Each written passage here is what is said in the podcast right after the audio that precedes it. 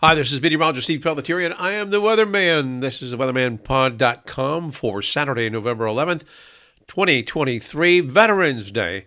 On your Saturday, we're looking at fair weather from New England all the way down to D.C., westward to Chicago, and to the central Mississippi River Valley.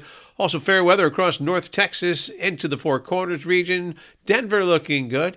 Chicago and Minneapolis, St. Paul looking good weather wise. Also, fine weather in California. However, rain is moving back in for another round of rainy weather Saturday night and Sunday in the Pacific Northwest, Washington, and Oregon State.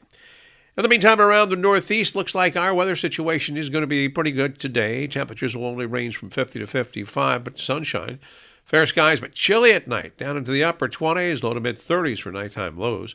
Sunday's weather is going to be sunny, in the low to middle 50s in most spots.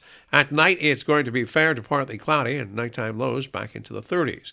Monday, Tuesday, Wednesday, and Thursday all looking fair and progressively milder each day in the 50s Monday and Tuesday. Could go into the 60s Wednesday, Thursday, and Friday of this week, and maybe some much needed showers in the Northeast on Friday of this weekend.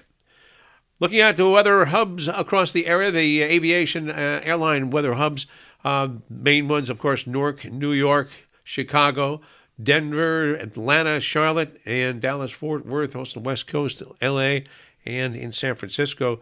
Uh, worst of the weather seems to be in or around or to the south of the Houston area, San Antonio, and also around Austin, but it looks like that is moving northward. It will probably cause some delays in Dallas and also in the Houston area over the next 24 to 36 hours. South Florida is looking good. Atlanta, a few light delays, also a few light delays in some rainy weather in the Charlotte region.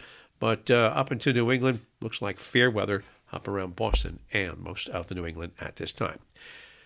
Say thanks to Yvette today and remember their service and their sacrifice for us. We have the United States of America because of them.